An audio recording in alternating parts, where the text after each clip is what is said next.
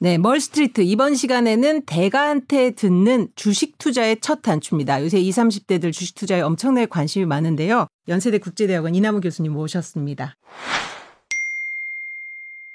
멀스트리트 시청자들에게 소개를 좀 해주시죠. 아, 30대 때 이제 삼성증권 초대 리서치 센터장을 네. 했었습니다. 그래서 그 이후에는 이제 제가 또 싱가포르로 가서 거의 뭐 한국인으로서는 최초로 이제 음. 외국 자금 받아서 어, 헤지펀드도 이제 운영을 운영했고요. 그래서 이제 한국 들어온 지 4년쯤 됐습니다. 네, 그래서 네. 이제 연대 신촌 캠퍼스에서 이제 학생들 강의하고 음. 이제 지도, 지도하고 그렇게 보내고 있습니다. 그 30년 넘게 이제 국제금융 전문가 이렇게 계시다가 이렇게 필드에서 학교로 가신 뭐 배경이랄까 그런 게 아. 있을까요? 그러니까 뭐 제가 한 30년 정도 벌써 일을 했으면 이제 네. 국제금융 쪽에서는 뭐 연식이 좀 많이 됐다 그럴까요? 이제 네. 그렇게 표현이 될 수 있는데 네. 어, 학교에서 이제 젊은 뭐 음. 학부생, 대학원생 대상으로 이제 제 과목은 좀 이론보다는 음. 이제 실전. 그 실무를 이제 이론을 접목해서 가르치기 때문에 학생들이 좀 재미있어 하는 네. 것 같아요. 그리고 굉장히 책- 인기 강의라고 들었습니다. 예, 예. 그리고 요즘 이제 증권 시장에 음. 학생들이 관심이 많으니까 네. 그래서 뭐 재미있게 듣는 것 같고 저도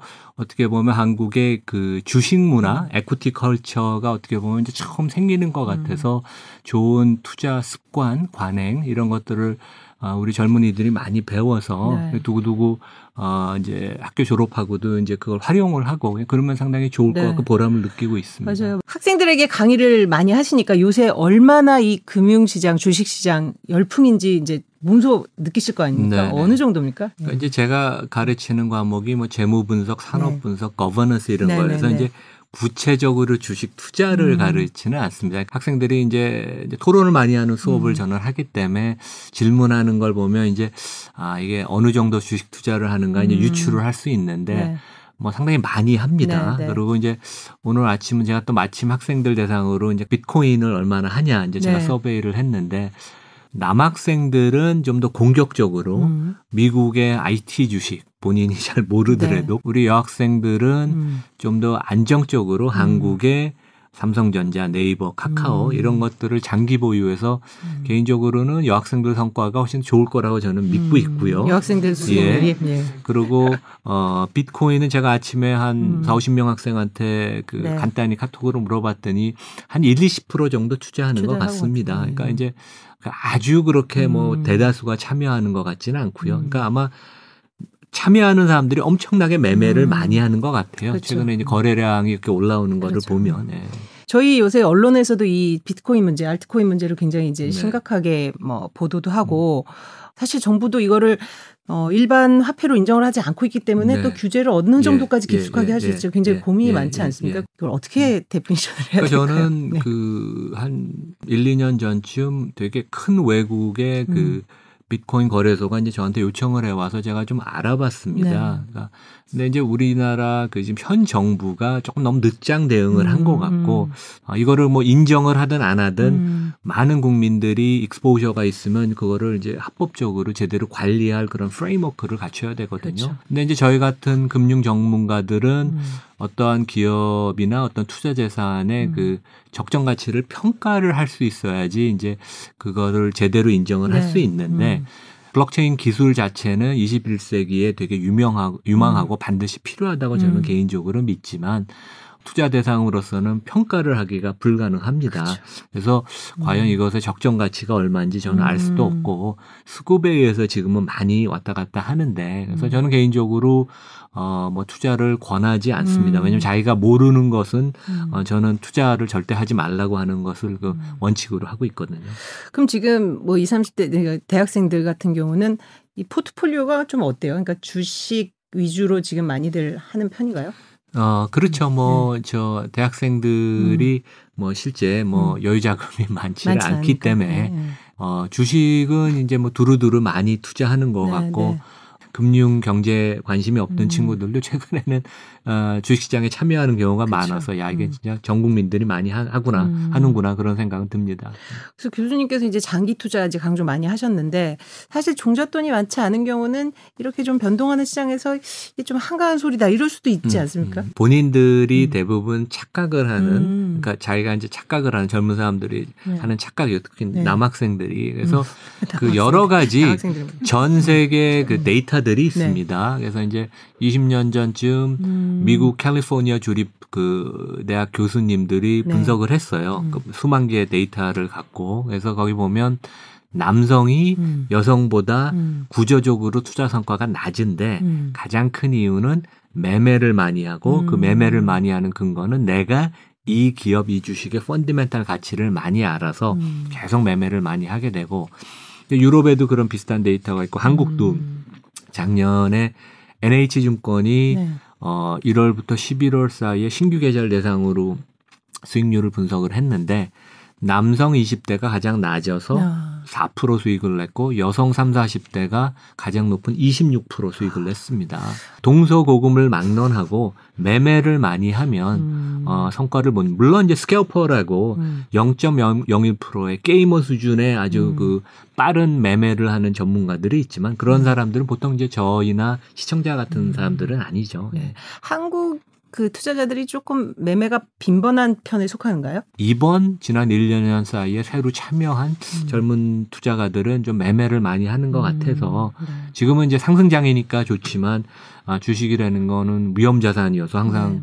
어뭐 1년 사이에 1, 20% 2, 30% 빠질 수 있는 국면은 항상 있을 수 있죠. 네. 그래서 이제 그런 경우에 음. 어떻게 대응을 할지 이제 걱정은 많이 됩니다. 저희 학생들한테도 연대생들한테도 음. 잔소리를 많이 하는데 학생들이 신문을 잘 안 보죠. 근데 맞아요. 온라인으로 해도 하나 정도를 음. 보아서 여러 가지 중요한 그 팩트를 음. 어, 기사를 자기가 이제 그 어, 이해하고 자기의 그 의견을 만드는 거가 중요할 것 같고 음. 거기 보면 초보 투자자들한테 뭐 이익 성장률, 배당 자사주, 자본 구조, 금리, 거버넌스 이런 네. 것들 네, 꼭 네. 알아야 된다. 근데 사실 이거 개념부터 뭐 어려울 수 있거든요. 조금 이제 쉽게 좀 풀어서 설명을 해 주신다면요. 그러니까 이제 주가라는 거는 음. 뭐 정치, 경제, 뭐 정부 정책, 산업, 뭐 기업 개발 펀드멘털이 다 영향을 미치니까 음. 아주 복잡한데 투자에 성공을 하려면 아주 단순화시키는 그런 그 능력이 있어야 됩니다. 네. 그래서 이제 주시장은 크게 보면 기업의 이익 증가 예상, 음. 그다음에 두 번째는 어 배당 음. 하고 그다음에 자사주 매입을 해서 소각하는 거, 세 번째는 기업의 거버넌스, 네. 네 번째는 금리, 음. 그다음에 마지막은 이제 어, 재무구조. 네. 예, 그래서 이제 쉽게 얘기하면 가장 중요한 것은 이익 증가입니다. 네. 음. 왜냐하면 어, 증시는 PER 기준으로 하면 주가 수익 비- 배수 기준으로 하면 음. 어느 정도 일정한 그 밴드에 그 거래되는 경향이 있습니다. 결국 기업이 이익이 늘어나는 것만큼 음. 거의 비례적으로 주가는 올라갑니다. 그래서 결국 업종을 갖고 먼저 음. 톱다운으로 고르든 개별 종목을 고르든 성장성이 높은 음. 회사 업종을 고르는 게 가장 중요하고 음. 그 다음에 이제 투자가 입장에서는 주가 상승으로 혜택을 입을 수도 있지만 음. 배당을 받아서 이제 이익을 낼 수도 있어서 이제 배당이 중요하고 대개 배당을 많이 주는 기업들은 소액 주주에 대해서 음. 그 중시하기 때문에 그 친화 주주 친화적입니다. 네. 그래서 거버넌스도 좋고 음. 그다음에 이제 재무 구조를 제가 말씀을 드린 것은 음. 빚이 많은 기업들, 가령 대한항공 같은 데는 네. 피해야 됩니다. 왜냐하면 빚이 그 기업의 음. 가치를 억누르기 때문에 주가가 상승하기는 상당히 어렵습니다. 네. 삼성전자 언급을 많이 하셨는데 저는 조금 삼성전자 사랑이 좀 지- 뭐 크, 너무 크지 않으신가 뭐 이런 생각도 네. 좀 드는 게 삼성이 뭐 어, 엄청난 영업이익을 내고 항상 승승장구하고 있는데 어, 최근에는 좀 둘러싼 환경도 또 녹록지 네. 않은 것도 사실이지 않느냐. 네, 네. 뭐 끊임없이 이제 투자를 해야 되는 반도체 종목의 특성도 있고 음. 이제 뭐 인텔이나 뭐 계속해서 밀고 들어오고 또 메모리 편중도 좀 있고 어떻게 보세요? 그러니까 뭐 음. IT 업종 자체가 음. 경기 민감이어서 네. 사이클이 큰 어, 업종이죠. 근데 네. 저는 개인적으로 음. 대한민국 국민이 음.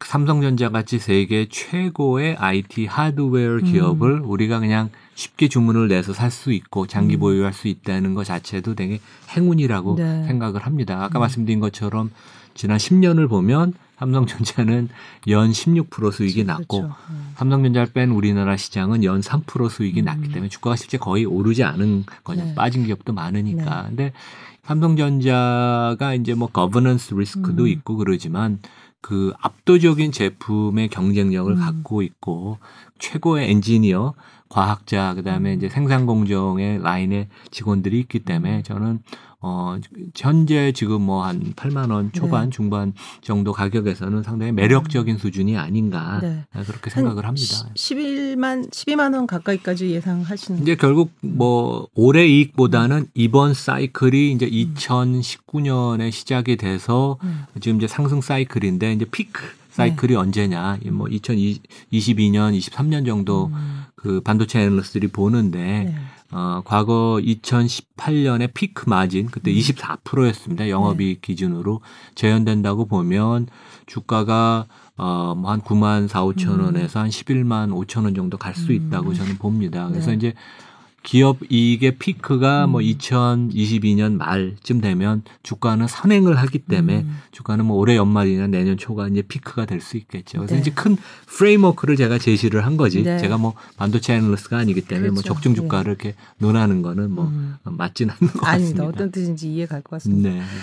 수많은 투자자들 보셨고 이제 그 업종에서 오래 계셨으니까 좀 아까 그 이제 인내심을 갖고 잘 지- 기다린다라는 그 매- 외에 그좀 일반인 투자자 중에 수익을 잘 내는 사람들의 특징이랄까? 뭐 어떤 게 있을까요, 좀? 어, 일단은 뭐 매매를 네. 좀잘 안 하는 안 거가 하는 공통적인 패, 패턴인 네. 것 같고 다른 거는 자기 주변의 음. 그 인맥 정보를 많이 활용을 하는 것 음, 같습니다. 네. 그래서 이런 분들은 대- 대체적으로 지적인 호기심이 있고 네, 네. 그러니까 다양한 정보를 막 얻으려고 음. 노력을 하고 그 다음에 섬세하게 음. 어, 어떤 현상들, 뭔 변화를 이렇게 관찰하는 능력도 있어요. 네. 그 다음에 이제 새로운 제품 아니면 경쟁사에서 새로운 제품이 나오면 그런 거를 이제 가장 먼저 가서 실험을 내가. 그 음. 테스트를 해보고 아 네. 이게 계속 경쟁력이 좋구나 음. 아니면 소비자 반응이 이번에 안 좋겠네 이제 그런 음. 걸 남보다 빨리 자기가 이제 캐치를 하면 음. 그 종목이나 경쟁사에 대해서 이제 입장이 되니까 이제 네. 그런 공통 사항들이 좀 있는 것 음. 같아요. 그러니까 음. 호기심, 섬세한 관찰력, 부지런함. 음.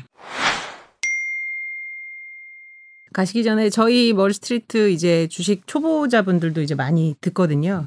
오늘 이 시점에 음. 야, 이런 업종은 좀, 좀 네. 해볼 만하다. 아, 안정적인 아, 종목 아, 아. 추천해 주실 수 있다면. 그러니까 저는 네. 패밀리 기업이 가장 아, 좋다고 예. 생각합니다. 그러니까 이제 뭐 월마트 같은 데도 있지만 음. 아, 하나 추가로 제가 말씀을 드리면 헐시 네. 저희가 잘 먹는 그 초콜릿. 초콜릿. 그래서 음. 이제 전 세계 초콜릿 산업이 상당히 그 유망합니다. 음.